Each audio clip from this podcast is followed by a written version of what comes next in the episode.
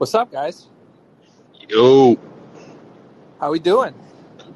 I'm doing great, honestly. Good to hear, Cart. I feel like I feel up, like I usually pull up with I usually pull up with some negative energy. I'm trying to switch it up a little bit. What's going on, fellas? That's a beautiful thing. What up, Sean? Uh, Not much. Just getting ready for Duke to beat Foster Loyer, Michigan State starting point guard tonight. Stop that! Stop that! Stop that! They they had a game with Coppin State, dog. After we Yeah. just talked about positive energy, that's not something we can start on, Hey, Sean. Come on. hey, Stan, Stanford's really good. That's positive.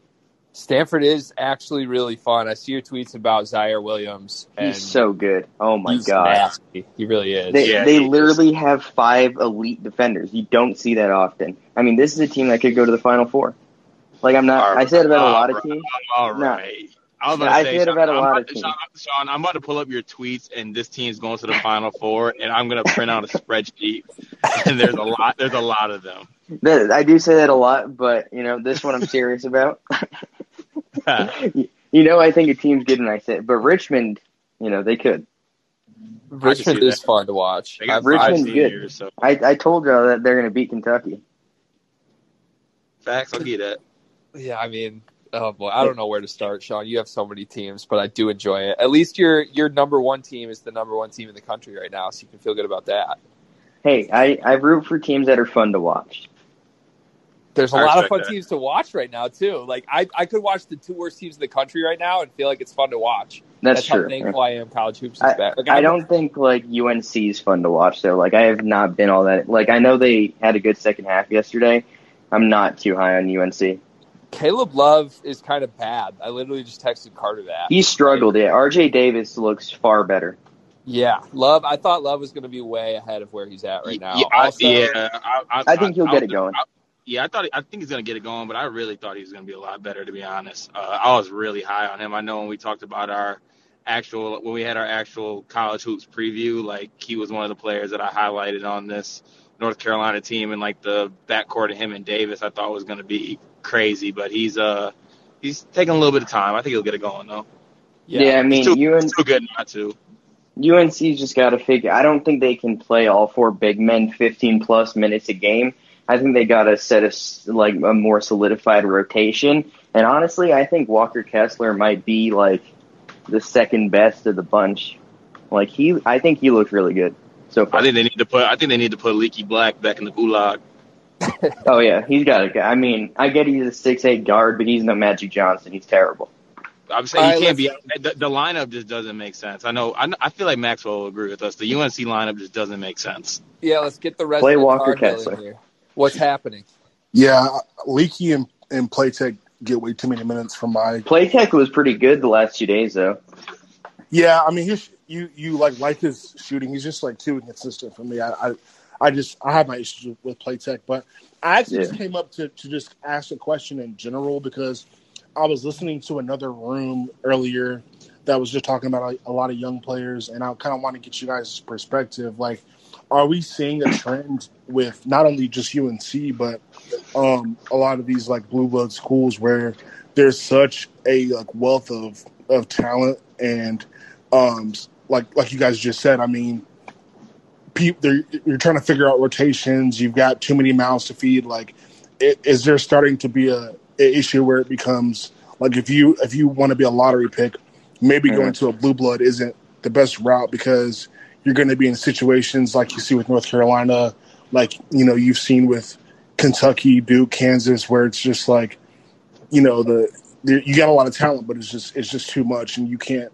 thrive as a as an individual in some of these systems that are um you know a little bit you know more established traditional Yeah, I agree for sure.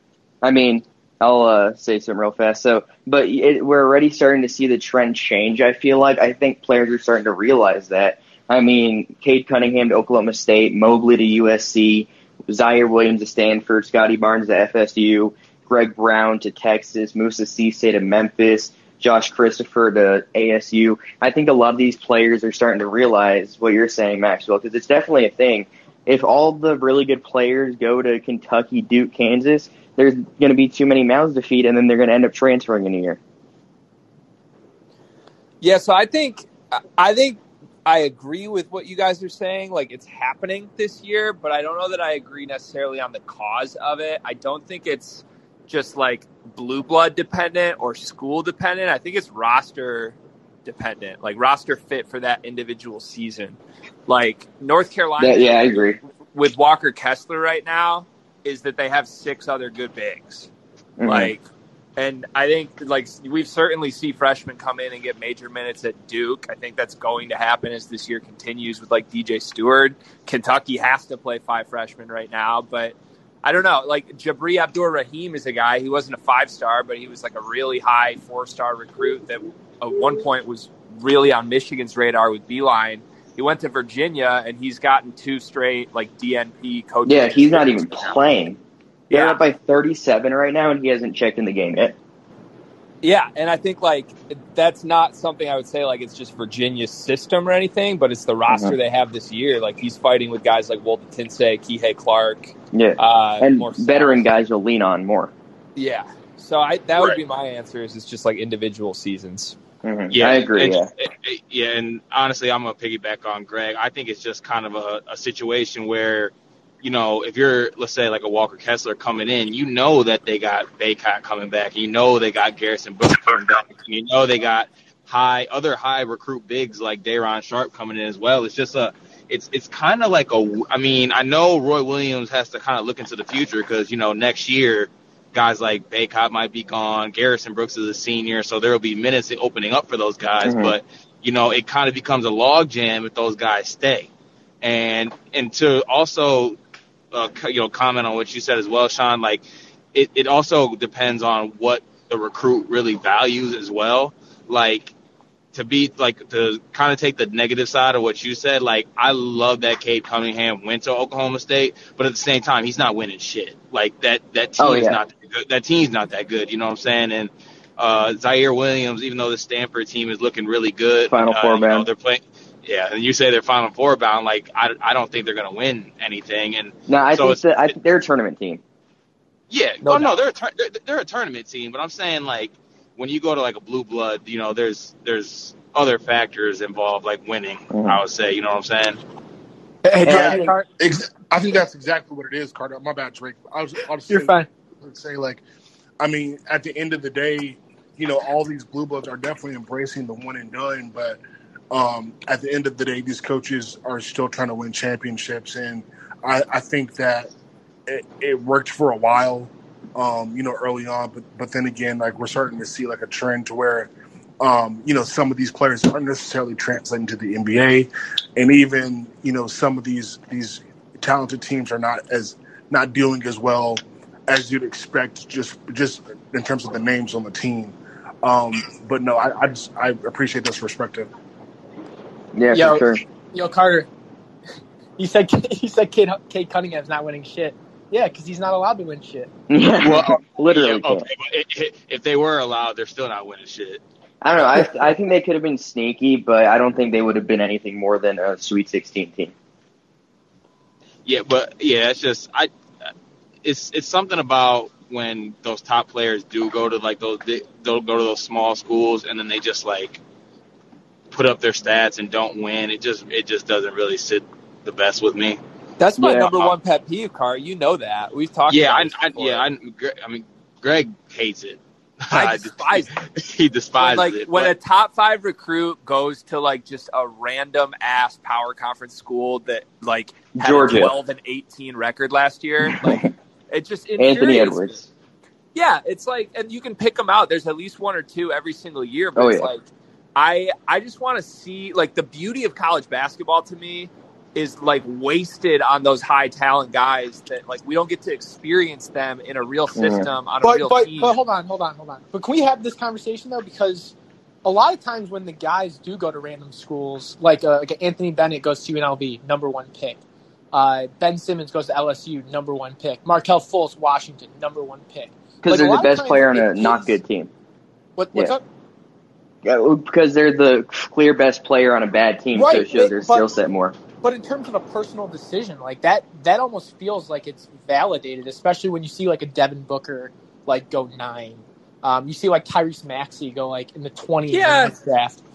but there's middle ground though. Like I guess that's what I'm saying. Like I also don't love the Kentucky model of let's get the six like best five stars that we can every single year because the years like this year where they don't get three top ten guys, like they're going to Mhm. have a little bit of a down year, and it's not good for the players. Like you said, it's a great point with Booker Maxey, but like what I like, I guess if I were a recruit or what I wish more of these recruits would do is like consider the roster fit they're going to if they know they're only going for one season and pick a school that's going to allow them to be on a competitive team but still utilized like the superstar they are, which is like obviously very rare. Like I guess Kevin Durant at Texas is one that comes to mind right away, Carmelo at Syracuse, but like I don't know that I would say those guys you named that went one were drafted because they were on shitty teams. I think they were going to be number one as long as they went any team that like Yeah. wasn't going to bench. And you are Right. They could mean, have you can also- they could they could have took a year off and went number one probably. Ben Simmons and them dudes.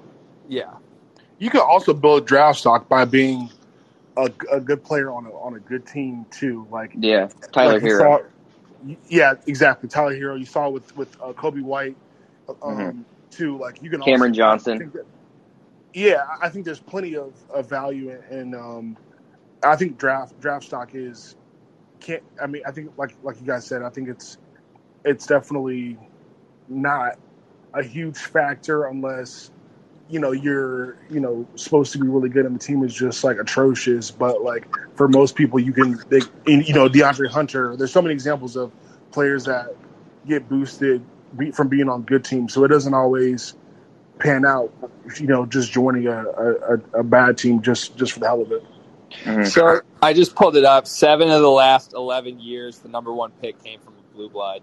Duke, Kentucky, Kansas, and I guess Arizona, if you would consider them blue blood. He was the one from Arizona. Not Yeah. in my book, Greg. Not in my book. Not in Drake's book. That's fair. That's the only That's book fair. that matters.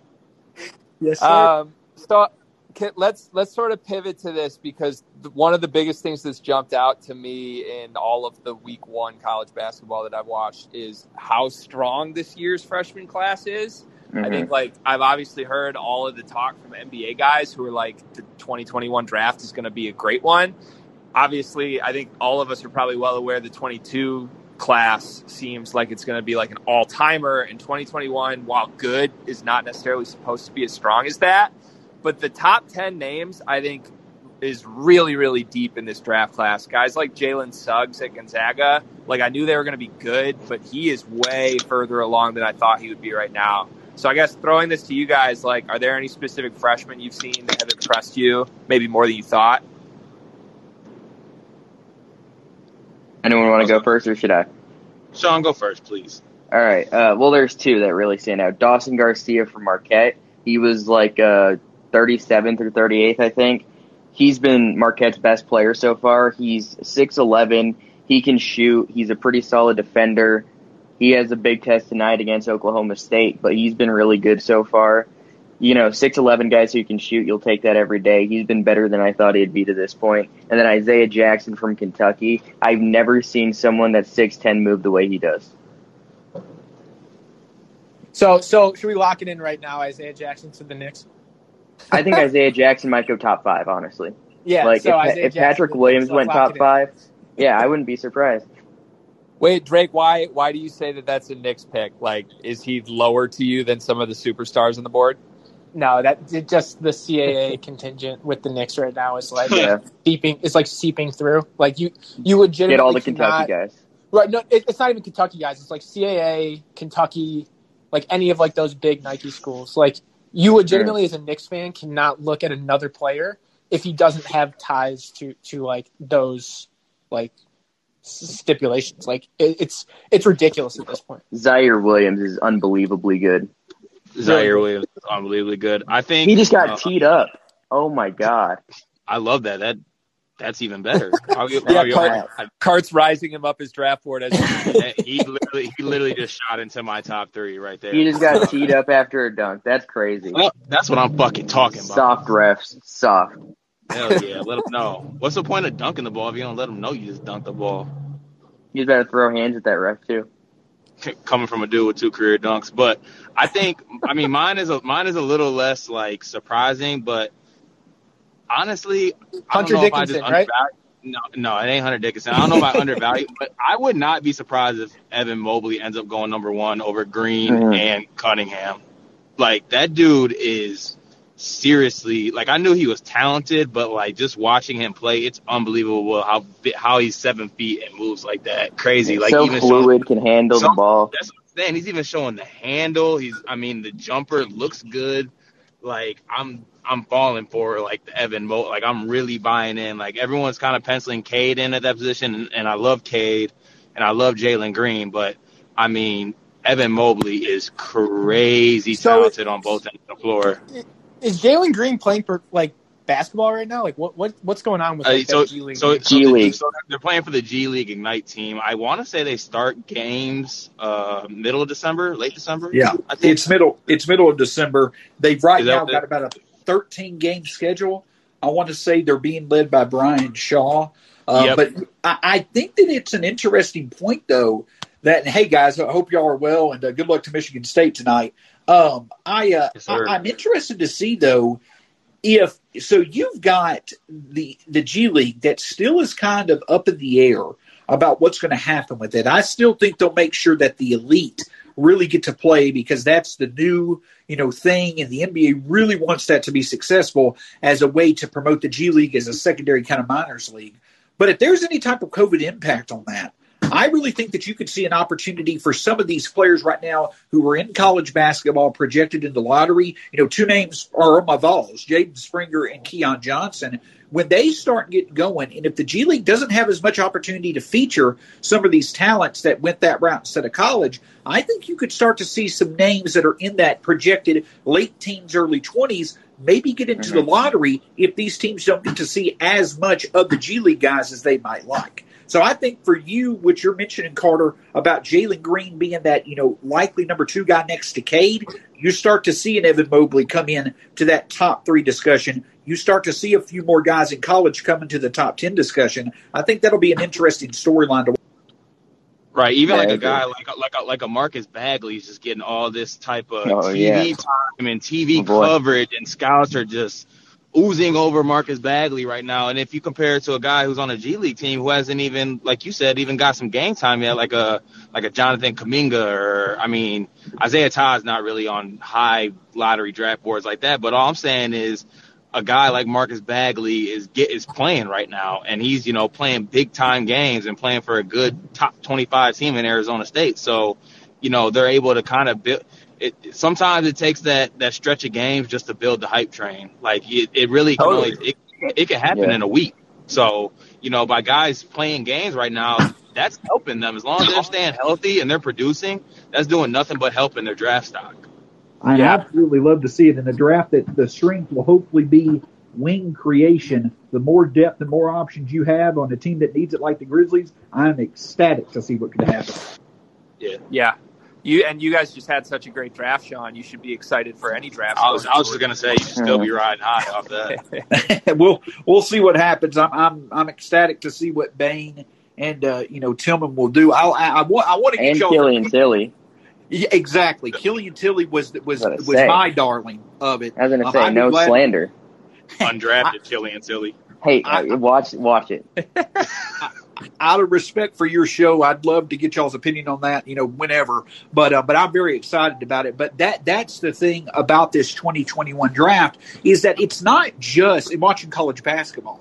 It's not just the fact that you have talent, but it's talent centralized in a needed area in the NBA, and that's depth in wing creators. You've got your elite guys but you don't have, you know, those two or three other options that you could see becoming like a Jayson Tatum in time, really around the NBA. In this draft, you could potentially get that. I'm not saying that your top five guys are going to be Tatum's, but if an Evan Mobley turns into something like a Jaren Jackson Jr., or if Cade or Jalen to turn into someone who maybe you know is on the level of a of a Tatum, you know, in three to five years, that's the type of potential this draft offers, and I think it's a big boon for the NBA. And seeing it play out in college is fun. Hundred percent. I think you're dead on, Sean.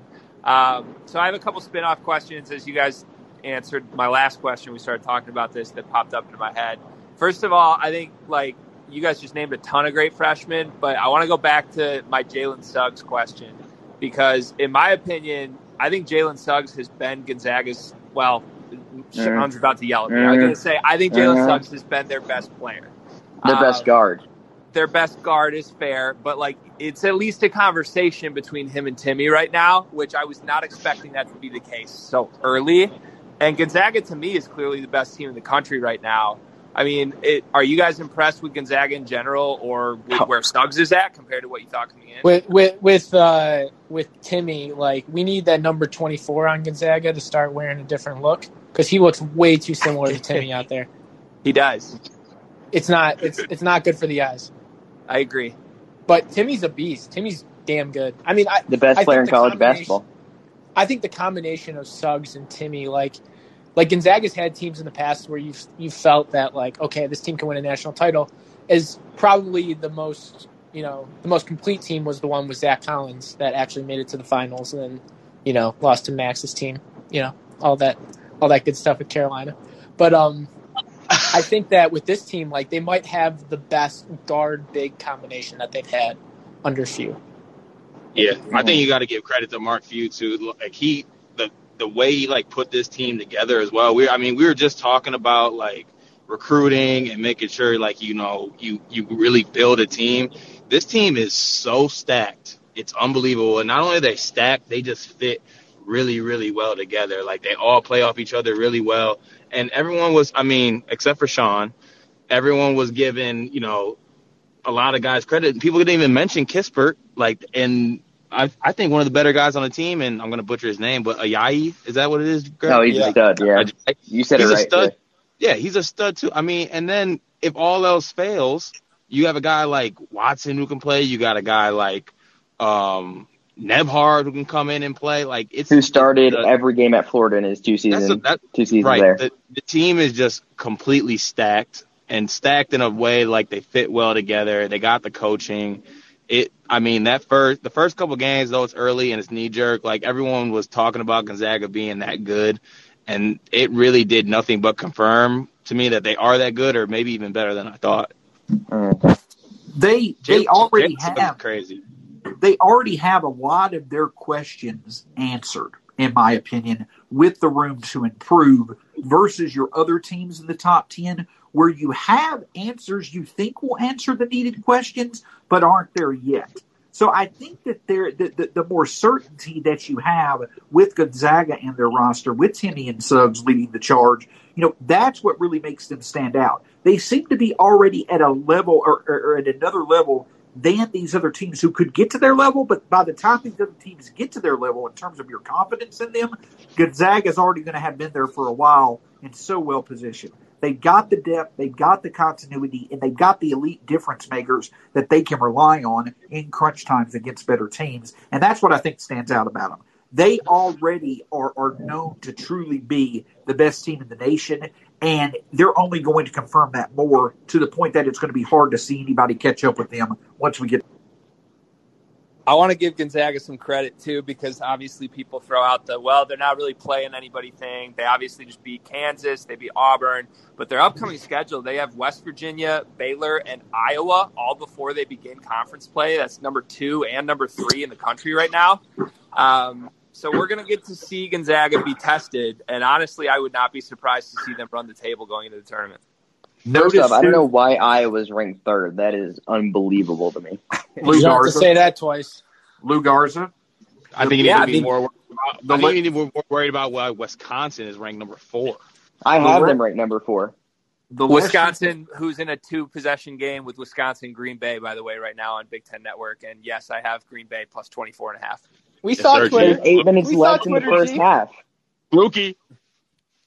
The reason why Iowa is third is because the at the time that you know the least about these teams, you're going to go with what you know most, and that's Lou Garza right now being the perceived best player in the nation.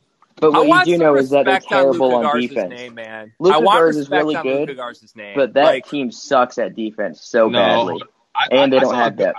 Well, I saw a good I saw a good tweet about this earlier. Don't mean to cut you off, Sean, but the, if Luka Garza was playing overseas right now, people would be talking about he's a top 15 pick. Actually, uh, Greg, I've Dude, said Lou Garza for years, so sorry about that. I mean, what also, wasn't he literally also, twelve for twelve from the floor in a in a half? Okay, but like okay, but points? okay, but yeah. also, but also Southern's coaching staff and players need to be absolutely reprimanded for what they were doing on defense. I, literally, they played a six-eight center and let him play straight up, no double, no dig, no nothing. Uh-huh. God, I mean, can't we can't we like Luka Garza and not like Iowa as a whole? Like, can't we do both? Yeah, I do. I like Luka Garza, and I don't think Iowa's is that good of a team. Yeah. Yeah. Well, and I think that that's a consensus truth that many think, but you don't know a lot about these other teams yet. You do know what Luka Garza is, and that's probably the reason why Iowa's have been inflated right now when it comes to the rankings. I have them 15th, and I think that's I, I struggled putting them 15th. Uh, by the way, Greg, you were going through Gonzaga's schedule. Let's not hesitate to also point out the team that they were very, very energetic about getting off their schedule, and that was Tennessee. I just want to point that out. very fair. I, I don't necessarily blame them for wanting to get off of Tennessee either right now. Um, but yeah, that's a fair call out, Sean. I just I'm find myself rooting for Iowa this year because it seems like anyone who has a voice in any sort of poll in college basketball is like very openly either against Iowa or is like behind closed doors voting them number one in the country to promote them and get them up to the four spot. Like mm-hmm. there's no vocal Iowa supporter that I have met in the world. Jon Rothstein. Other than Jon Rothstein, who I think is a vocal everybody supporter. Like has Jon I Rothstein think he's ever a moron. said a bad word about anybody? Uh, hey, he's the worst. So we sleep. Sean. We sleep in March. We sleep in May. Whatever he says. Yeah, we sleep in May. Sean, I want to give you a shout out though because you pointed out Richmond as I told you a really really good team and, and they emerged. So I'll give you a shout you, out for that. You. Also, I told Carter, you. Carter, I want to let you know that the air hug from Tennessee is still available. I've forgiven you about your Mike Conley slander because you're. I'll die on I'll die on that hill, Sean. I always have. It's been that it's been that way. You can look at my you can look at like my fifth grade report card and when I wrote what I like and what I don't like, you'll see Mike Conley on there. Man, you're I'm sorry. You're gonna, I, am sorry that was your level of interest in the fifth grade, man. My goodness. It'll never. It'll never. It'll never die. All right. Should we turn towards some big games tonight? We've got the Champions Classic our Michigan State Spartans against Duke, and then followed by the nightcap of Kansas, Kentucky. Oh boy.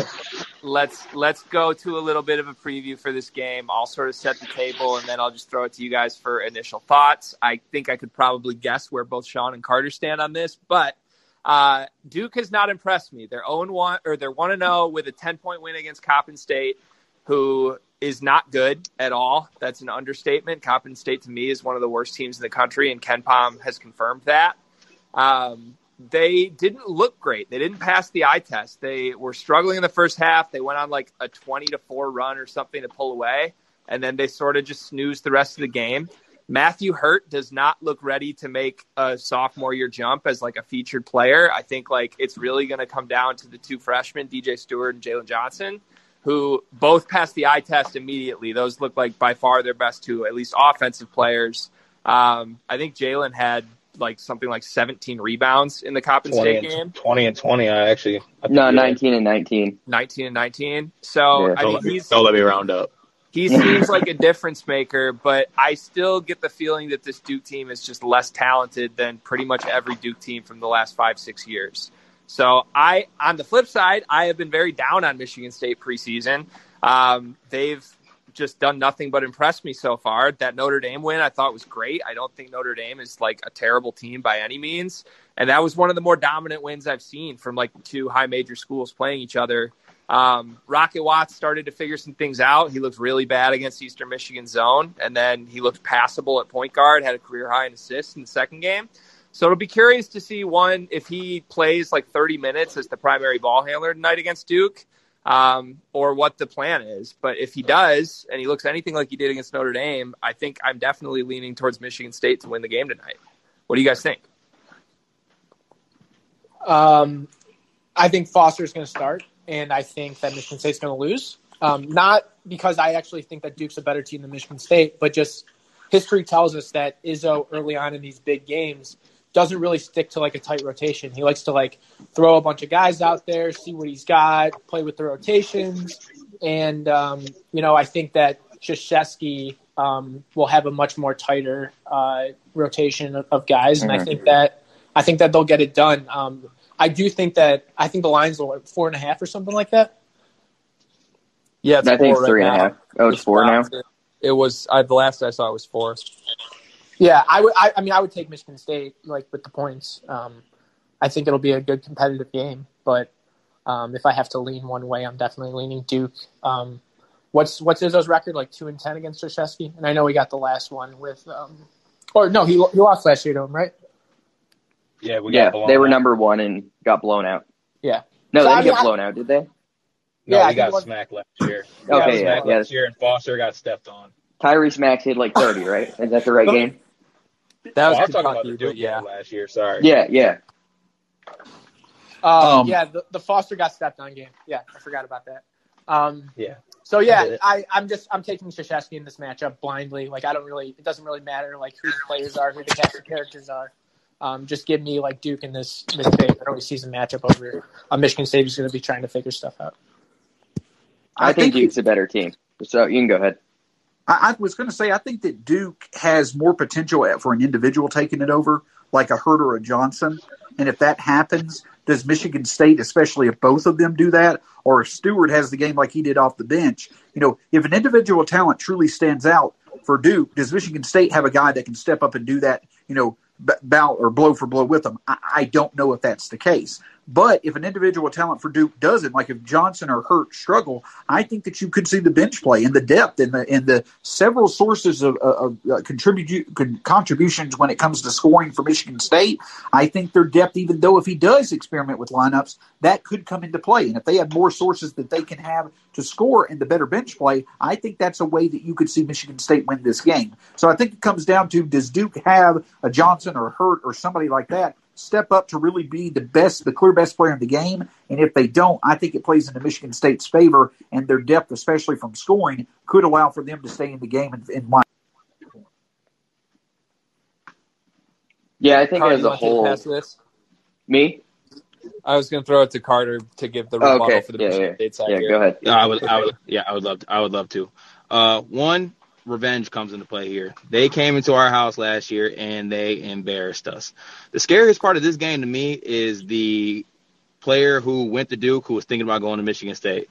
Last year, Vernon Carey came in, thought he was going to state, and he busted our ass in the Breslin Center. So if anything, DJ Steward is the one who's going to scare me this game because he had 26 against Coppin State, and they needed all 26 and all 20 and 20 from Jalen Johnson to win this game. Though it was the first game of the year, I really don't think you can overlook a 10 point game with Coppin State, to be honest. And in points of the game, they really didn't look well at all. And also, Michigan State, just as a matchup wise, I think you could put a Bingham on a hurt. I think that Aaron Henry can hold his own against a Jalen Johnson. Um, I think there's a lot of pressure on Duke for this game, especially after that last game, to come out and make a statement. And to be honest, I don't really think Duke has that guy who can come out and have a statement game at this point. I really don't believe in Matthew Hurt to be that guy. If anybody, it could be Jalen Johnson, but I don't think he's that type of freshman, and I wouldn't bet on him to do that in this type of game, to be honest. So I will take Michigan State with the points for sure, and definitely sprinkle money line. I think State wins this game. Um, even if it comes to a point where, like Drake said, they do toy with the rotation, I think they've showed that Michigan State actually has some depth in these first two games. And, you know, you can count on maybe a little something out of Foster Loyer, or you can count on some guys. And you know, don't let point guard Rocket break out, Greg, because it's going to be a long year if that happens. Yeah, I mean that's that's the dream for every Michigan State fan. I actually think Michigan State, in terms of just like winning this game today, I think their depth is going to be a bigger strength in this game than whatever we think Duke's depth might be. Um, Matthew Hurt and Jordan Goldwire are really the only guys on Duke that have played in any sort of high level college basketball game against like extremely high competition. And I think that's going to show tonight, unless Steward and Johnson have these breakout performances, which they are certainly capable of. Um, I wouldn't put it past them. I think that's the recipe for a Duke win. But I also think, like Carter said, they've got the guys defensively between Henry, Brown, and the front court players to make it tough on those two.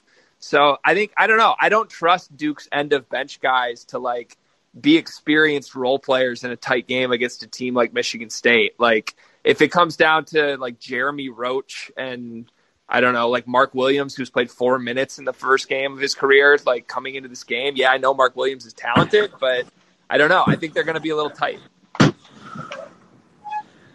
And an empty and an empty Cameron Indoor.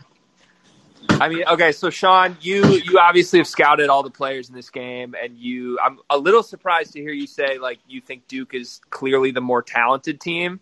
Um, I because I actually am more down on just the talent level of these recruits compared to recent Duke teams. Who on this roster makes you feel confident in that statement? Wendell Moore, I'm a big fan of. He, you know, struggled scoring last year, but had a wrist injury early on. Uh, but he can really score. He's not a great shooter yet, but can score from the mid range and inside. But to me, the main thing is, you know, that's a lot of people's uh, what they see again for Duke, and they're right in a way about recruits coming in this year. But Matthew Hurt was a top 12 recruit a year ago, I believe, and Wendell Moore, I think, was top 20. So those are two guys that usually wouldn't stay for Duke, and they did hey, because they likely would have went undrafted or been late second round picks. They came back. That's not something you usually see for Duke. That's part of why I'm so high on them because this is a more experienced Duke team than usual. You'll get back to Javin DeLaurier and Marques Bolden type, but you don't get back to Wendell Moore and Matthew Hurt type, who's actually going to start for you. Preach, Sean. Completely agree. Thank you. Thank you. I don't know. I, I, when I picture Duke teams the past few years, or at least the good ones that have actually made runs in the tournament and like won the ACC, they've had like senior caliber starters. And like, Jordan Goldwire is a pretty good. He's a really good defender. He improves shooting, but like Javin DeLaurier and Marques Bolden are that type of mold. But I think that you usually wouldn't see like a Wendell Moore and Matthew Hurt come back to school. And I think COVID is a real reason they came back because if they had the chance to go to a combine and work out and a real draft process, I think they would have been gone. So like Duke got lucky getting them back because in a regular year, those guys aren't coming back. Right, and they don't they don't have like the top end talent necessarily this year, but it's still like a pretty loaded roster. Jesus, yeah, we'll what is I, that? Uh, Jordan Goldwire, just I pulled up his numbers while you mentioned him is like a total net minus on the offensive end. I like uh-huh. comparing him to Michigan State's wings. I don't think Goldwire would be He's like a point guard. fourth best wing in this game. He'd play. I mean, he doesn't play point for Duke though. He plays the two, right? No, he started the one last game, I believe. Uh, I didn't. I watched a little bit of that Coppin State game. I don't remember seeing him on the ball much. Um, Dustin, what's up, man? How's it going, good sir? How are you? Doing well, my friend. Yeah, so um, I'm interested to get you guys' uh, thoughts on DJ Steward. He's impressed me so far. I mean, I, I watched a little bit of the Coppin State game, and he was taking over during the period that I did watch. I also didn't have the highest opinion out of on him out of high school, but I like did not spend a ton of time researching that. I just have seen the highlights, and I was like, yeah, he'll be a good player, but he looks ahead of where I thought he would be. Anyone else want to take their their slant on DJ Steward? It seems well, like that, that Duke's. Go ahead, Carter. Oh no, I was just saying I I I've been kind of higher on DJ Steward. Uh, there was a time where I had an itch that he might go to Michigan State, which kind of had me following him in the high school game. And he's just one of those guys who's just wired to score and doesn't. And it always seems like there's those guys that uh, come out of high school that he doesn't really depend on athleticism. You know what I'm saying? He just really knows how to play the game of basketball and he knows how to score the ball, and he doesn't really have to, you know, def- def- depend on, ex- you know, exceptional athleticism or exceptional quickness. He's just a bucket getter, and he can really knock it down. So I was really interested to see, and the first game kind of confirmed that he could come into the college level and he can score, uh, for sure. Um, so I mean, I'm pretty high on him, but I think all the preconceived notions that I had about Duke, just to say one last thing about them, are true. I think they're going to struggle. It's a, it's a underwhelming Duke team, I would think, in respects to their past teams. And I think that they're still uh, struggle at the point guard position because I don't think Jeremy Roach is the answer. And Goldwire is not the answer either, but he's also not a point guard, as Sean pointed out. Well, I think the answer then, you know, not necessarily an answer to make them a national title contender, but is finding, you know, those nuanced advantages like Steward showed he could do. I watched the highlights of the Coppin State game, and the thing that stood out to me about Steward is you don't really have, you don't really see these consistent off the bench microwave scores in college like you do the NBA a lot of times He seemed like he could do that and do it consistently. And so, if he in any way, shape, or form, I, I know you got to consider the competition, but if Duke finds themselves in these games where they're behind or their starters are not on the level of their competition like they could tonight, but then Steward comes in and really is an advantage in the second unit off the bench, you know, to start the season. That's where Duke could create an advantage for themselves and really stay in games or gain a lead against, you know, better competition through the you know instant scoring ability of Steward. I think him coming off the bench as a six man is a situation where you match a talent like his in a role where he really could blossom and add immediate value, and that could be a true advantage for Duke. You know, as the season. Yeah, I think that's fair. It'll be an interesting game, no matter what. It always is. Uh, as Drake mentioned, Coach K has historically gotten the better of Tom Izzo through their careers. Um, and let's not forget that this should be played on a neutral site, but we are playing in Cameron Indoor because Coach K will get his way whenever he wants to in the world of college basketball. Carter, what's the over under on Foster Loyer minutes tonight? oh man, I think he's going to get over uh, over 13 minutes. Oh, for sure. Way I more. Mean, way more than 13. I, I would say over know. under like 22 and a half. Yeah. I don't know. I don't know. Oh hell no! I hope not. He's getting he's getting a two. He's getting this a two as his this, first number. This, this ain't a Foster game, but if Duke comes out in his zone, then we might need to play Foster like thirty because he's just he's he's our zone specialist. He's a zone killer. Foster. so, so, mm, quick question, guys. Like, have you guys talked about the UNC Stanford game at all? Little bit at the beginning. Sean loves Stanford. Mm-hmm. Yeah, I mean, Stanford came out strong in this game, but they're down three to North Carolina, but they're unranked, and you know, I mean, you know, being competitive with a with a ranked North Carolina team is very interesting. Uh, Ziaire Williams is showing some like high level flashes, but still very raw on the offensive side. I feel, but um, but I mean, ten minutes left to go in the second. Who do you think is going to advance to the finals? Stanford, UNC. I yeah, I mean it's hard. UNC with a three point lead right now. It's hard not to say UNC, but it's this is playing out sort of how I thought it would. I feel like UNC is overrated at 14 and Stanford is underrated. They probably should be a top 25 team. So I wouldn't be surprised to see either team win at this point. Yeah. Also, oh. I just I, also I haven't been able to watch the um most of the second half, but I'm looking at the box score right now, and I can just tell that Caleb Love just is just forcing. There's no way he has 17 shots right now with 10 minutes left in the second half. Yeah, he's crazy. not playing well. Yeah. Jesus. Yeah, okay. Yeah, he, he really he's really having a hard time shooting the ball, but it's, it's not surprising because, you know, when I mean, uh, Leaky Black really doesn't have any type of like offensive chops. I mean, you know, it's basically like Andre Roberson, but like a worse defender, and you know maybe a little bit better ball handler. I mean, oh, Andre Andre Roberson, but not a good defender is is an awful basketball player. right, and and look, like I mean, you know, look, Leaky Black is athletic, you know, in terms of you know the the college game, but he's just he's not. I mean, he's not. He doesn't provide any value on on the offensive side, and you know, um, just kind of a big body out there at that wing spot, and then you know, um, R.J. Davis is really the only other guy, you know, that that can do a little bit of something and, you know, I mean, they're relying on Platek. I mean, Platek is, you know, largely a non factor. And then they, they're always playing these two big lineups. Like, for example, right now they have Day'Ron Sharpe and Walker Kessler out there. So, I mean, it's no surprise to me that Caleb Love is going to take a lot of shots. And, and this is largely the reason why Cole Anthony, you know, kind of got the chucker label. Um, you know, look, that's going to happen when you're running two big lineups. Yeah. Very true.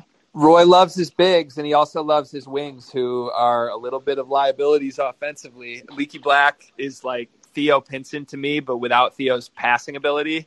Like, and even that felt like they were playing five on four sometimes throughout Theo Pinson's career on the offensive end. So Roy has his archetypes, and when he gets the pieces to fit together perfectly, North Carolina can be very, very good. But when the pieces are just a little bit off, I feel like you see what happened last year a little bit.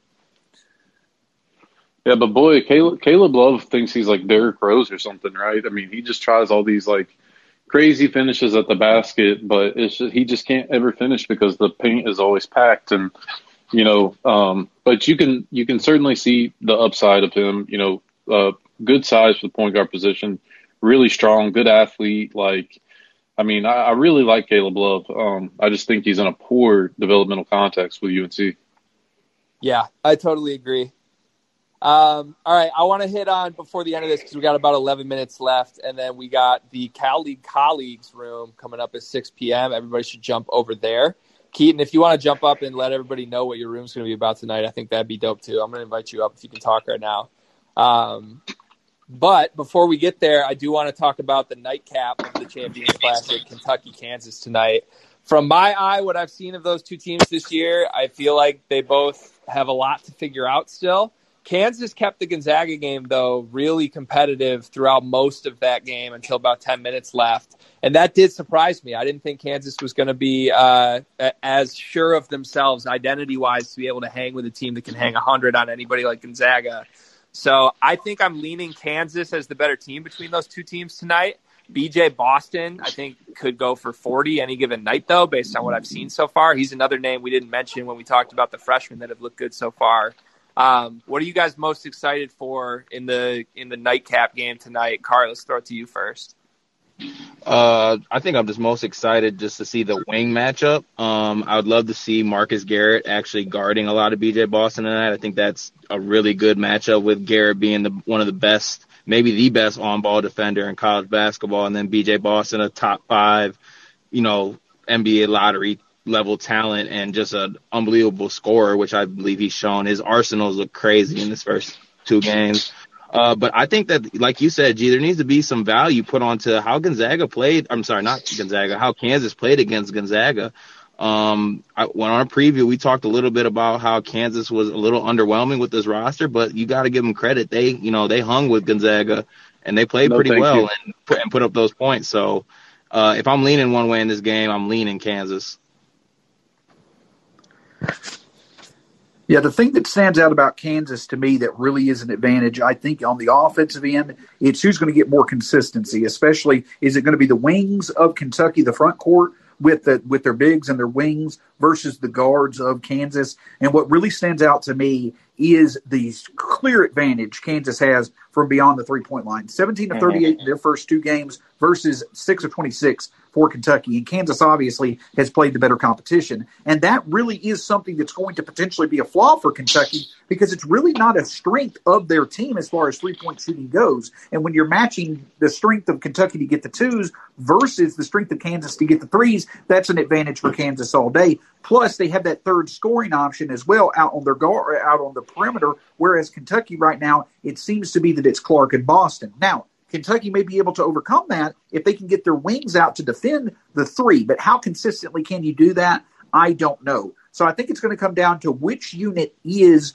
more cohesive in terms of their consistency, consistently consistency offensively, either the guards for Kansas or the forwards and bigs for Kentucky. And I think for Kentucky to be able to answer that question to make a difference, it is BJ Boston going off. I think this is a game where he needs to make a statement. If he doesn't, I think Kansas takes the win. And I think that their outlook, especially with how they played against Gonzaga, is far prettier than you may have thought before the season if they win this game tonight. But I link Kansas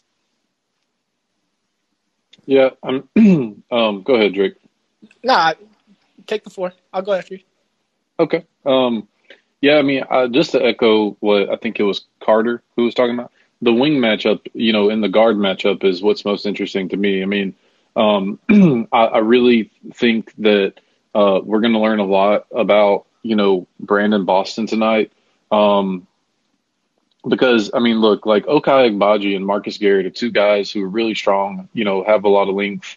Um, I, I really, really high on Garrett this year. Um, so I'm going to be interested to see how you know Brandon Boston, you know, plays against this Kansas defense, and you know I'm going to be looking forward to to see how uh, you know Marcus Garrett and and Ochai Agbaji, you know, play tonight. Um, in this game because they're two guys who ha- also have a lot of uh, upside. Played really well in the year last year.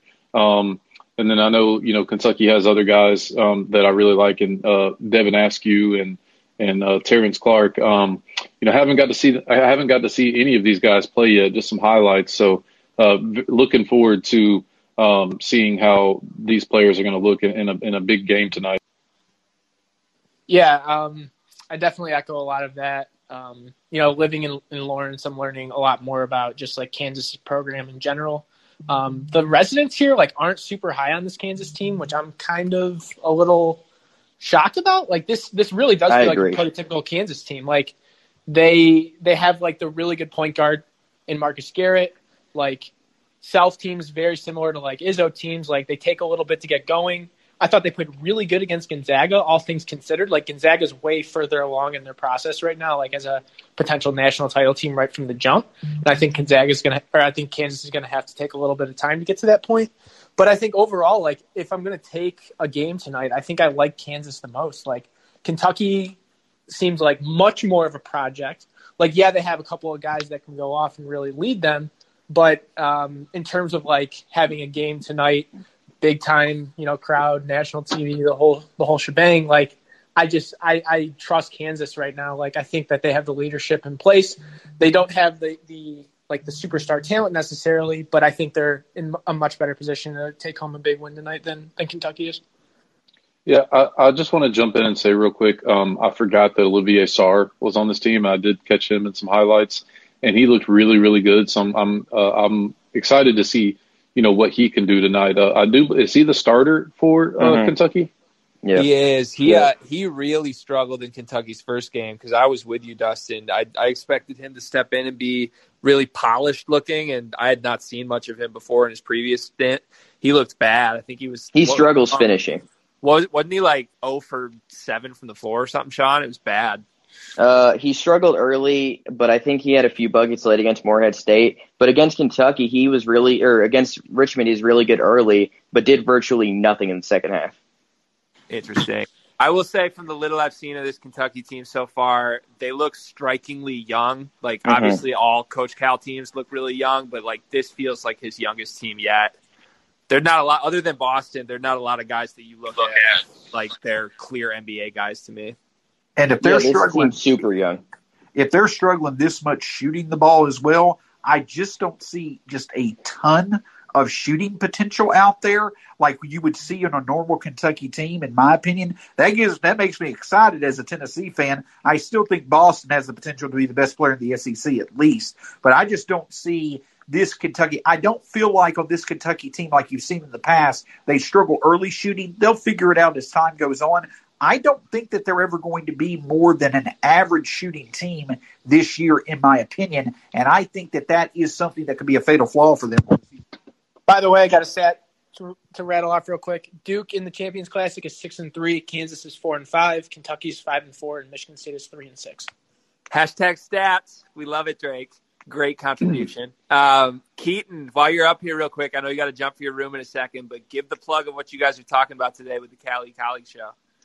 Yeah, we got uh, a number of minor league broadcasters and some other people that work around the minor league industry because there's been a, a, ton of news over the last week uh, about some of the minor league and player development um, shifting going on around the player development system. So we got a big fight in Fresno between AAA and Major League Baseball. We've got a, a brand new league out in the Northeast, and uh, we found a way to keep some baseball um, in the, the mountain time zone. So we're going to kind of talk about that and just try to gather up some of the news. Um, I'm going to be watching Michigan State and Duke tonight for sure. I'm just excited for the game. You guys are way more uh, knowledgeable about every little matchup than I am, but I'm just excited for some fun basketball.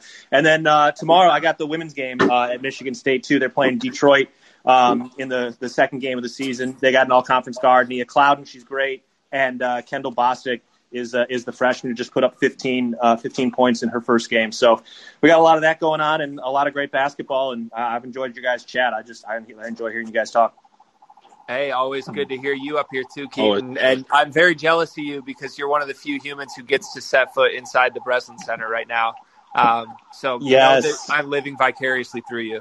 Please, yeah. Well, so our game tomorrow is at seven o'clock Eastern. Um, I'm down to jump in or jump on here real quick and just say what's up around like six o'clock. I, will just tell you guys what it looks like, man. I mean, literally live from the Breslin Center. Nobody else gets to do that. I so if that. you guys got some time tomorrow, like six o'clock, we can do something like that. I would love that's, nothing more. It's okay. That's awesome, Keaton. All right, I'm gonna go uh, jump into my room. Love hearing you guys talk, uh, and uh, yeah, much love. Sounds good. We'll be in there shortly. All right. Before we jump over to Keaton's room, real quick, I do want to do this as like a little recurring segment for the show that we'll do every Tuesday. Um, let's give our running Final Four takes, and Sean, you can only name four teams in this segment. You cannot name twelve. All right. So, well, I mean, you never know. I mean, there's a lot of contenders. I mean, but I know. So if the if the Final Four was decided today, what's your Final Four, Sean? Obviously, Gonzaga, Baylor, uh, Richmond. I will put in that mold. I think they could make the Final Four, and then I'll go with Kansas. Richmond. Okay, I li- I knew there was going to be at least one bold answer, and Have I was to. not expecting Richmond, but I love it. Uh, Cart, you want to go next? Yeah, I'm gonna go Gonzaga, Baylor, Virginia, and then my sleeper pick, who I'm getting on board right now, is the Houston Cougars. Oh yeah, they're good. We didn't mention they, their win over Texas Tech. They I, I just want, I, yeah, I don't want to go into it because we're at the end here, but gee, that that Houston team is like the prototypical like make Feisty. a run and march team. Like the guards, like they talk that shit. They got great guard play. Jarreau, uh, Grimes, Sasser. They got some hard working bigs. They play hard as hell. I mean, Jarreau bites players too. Yeah, I love that team. Caleb Mills, uh, some freshman named Tremont Mack, I think is his name. Like, Mark. I love that. I, Mark, yeah, Tramon Mark. Thank you, Sean. That's why I love you, Sean. And thank you. I, thank I you. Nobody's ever told me that. So I, hey, I love that. I, I love that Houston team. So I'm on board right now for the Houston to the Final Four. Kansas could really use Quentin Grimes tonight. That's for sure. Um, Dustin, it, while you're up here, you want to give us a quick Final Four take? Yeah, so um, definitely Gonzaga, uh, Baylor. I think those are the two staples. And then at the three and four spot, I am going to go with um, Duke, and I'm going to go with uh, this. This fourth one is tough, but I think I'm going to go with uh, Illinois. Yeah, I like that a lot. Illinois is a good pick. Ziaire Williams is so good, by the way you beat me to the punch with Illinois, Dustin. I'm with you guys on Gonzaga and Baylor. Those seem like consensus ones right now. I'm going Illinois with my third spot. And in my fourth spot, I'm taking the loser of the Houston Cougars game. I actually have been impressed with Texas Tech so far. They look really rough offensively, but I think Chris Beard is going to figure it out. And I have my eye on the Red Raiders. I do. Mac McClung looked uh, terrible in that game. He, yeah. he looks bad. He looks bad. He uh, looks very good in the first two games. Oh, I just want to. I just want to point out real quick. Like Stanford is up uh, sixty to. Well, now it's tied 60, it's tied, 60. Yeah. Yeah, it's tied up. I mean, this game is going to go down to the wire. I mean, this is. Yeah, this is the problem with playing two big lineups. Um, but yeah, you. I mean, uh, but no, I mean Ziaire Williamson. Um, you know, or Ziaire Williams. I'm sorry. You know, has has looked really good. Um, Daejon Davis has been a really nice, steady veteran presence at that point guard spot. Um, we thought we were going to lose, uh, you know, uh, Bryce Wills because he landed on his what looked like tailbone and walked back to the locker room, but like immediately came back out. Um, so yeah, I mean, uh, this has been a fun game. Um, do you, are you guys changing your picks at all? Or are you, are you guys still rolling with uh, the same picks as to who's going to make it to the finals? I'm I'm sticking with my same four for now, but I do have my eye on Stanford right now because they look. Stanford's really good. good. And a uh, quick little uh, uh, little thing I said on the podcast I do. If you want to follow my Twitter, you can see what that podcast is. But I did say with my podcast partner that Stanford against Texas would be the finals for the Maui Invitational. So, just saying. Wow. Sean, yeah. with the y'all, insight. Y'all got to listen to Sean, uh, Making the Madness podcast. It's a great you, listen. I am a subscriber. It's a phenomenal oh. podcast. So we're going to steal him and get him on our show whenever we can. Hey, love to. All right. Any last words, y'all, before we jump? I wish Ziaire Williams was in Stanford's next recruiting class so I could see him, Issa Silva, and Harrison Ingram play together. That's the last thing. That would say. be fun. Maybe he'll stay for two years. Be the first oh, pick next year. I'm I'm just gonna I'm just gonna like give a give a quick shout out um, to Sean for you know really being that guy to lean on for you know, like college basketball analysis, um, very well versed on many, many teams and many, many players. And so, you know, far more knowledgeable than I am uh, about the college basketball scene. So, uh, definitely want to echo the sentiment that you should definitely follow Sean and definitely, you know, listen to his podcast because he, he's Thank a you. very smart guy. Appreciate that. Yes, sir. Deshaun Love goes around and around in these parts in the locker room app. Uh, yeah, we'll be back it. next Monday. Carter and I will be for Money Monday for our gambling show, and then next Tuesday, same time, same place for College Hoops Weekend Review. Thanks to everybody for listening. Saw a bunch of names in here. Saw Lee, Will, Howard, Brian, John, Courtney, Jared, Travis, Maxwell, Ethan. We appreciate you. Super fun. I'm going to go jump in the Cali colleagues room. Peace. Peace. You guys. See it. You know when you're listening to a true crime story that has an unbelievable plot twist that makes you stop in your tracks? That's what our podcast, People Are the Worst, brings you with each episode. I'm Rachel. And I'm Rebecca. We're identical twins who love true crime cases that make you say, didn't see that coming, and we hate the people responsible for them. Listen to People Are the Worst now on Apple, Spotify, or wherever you get your podcasts.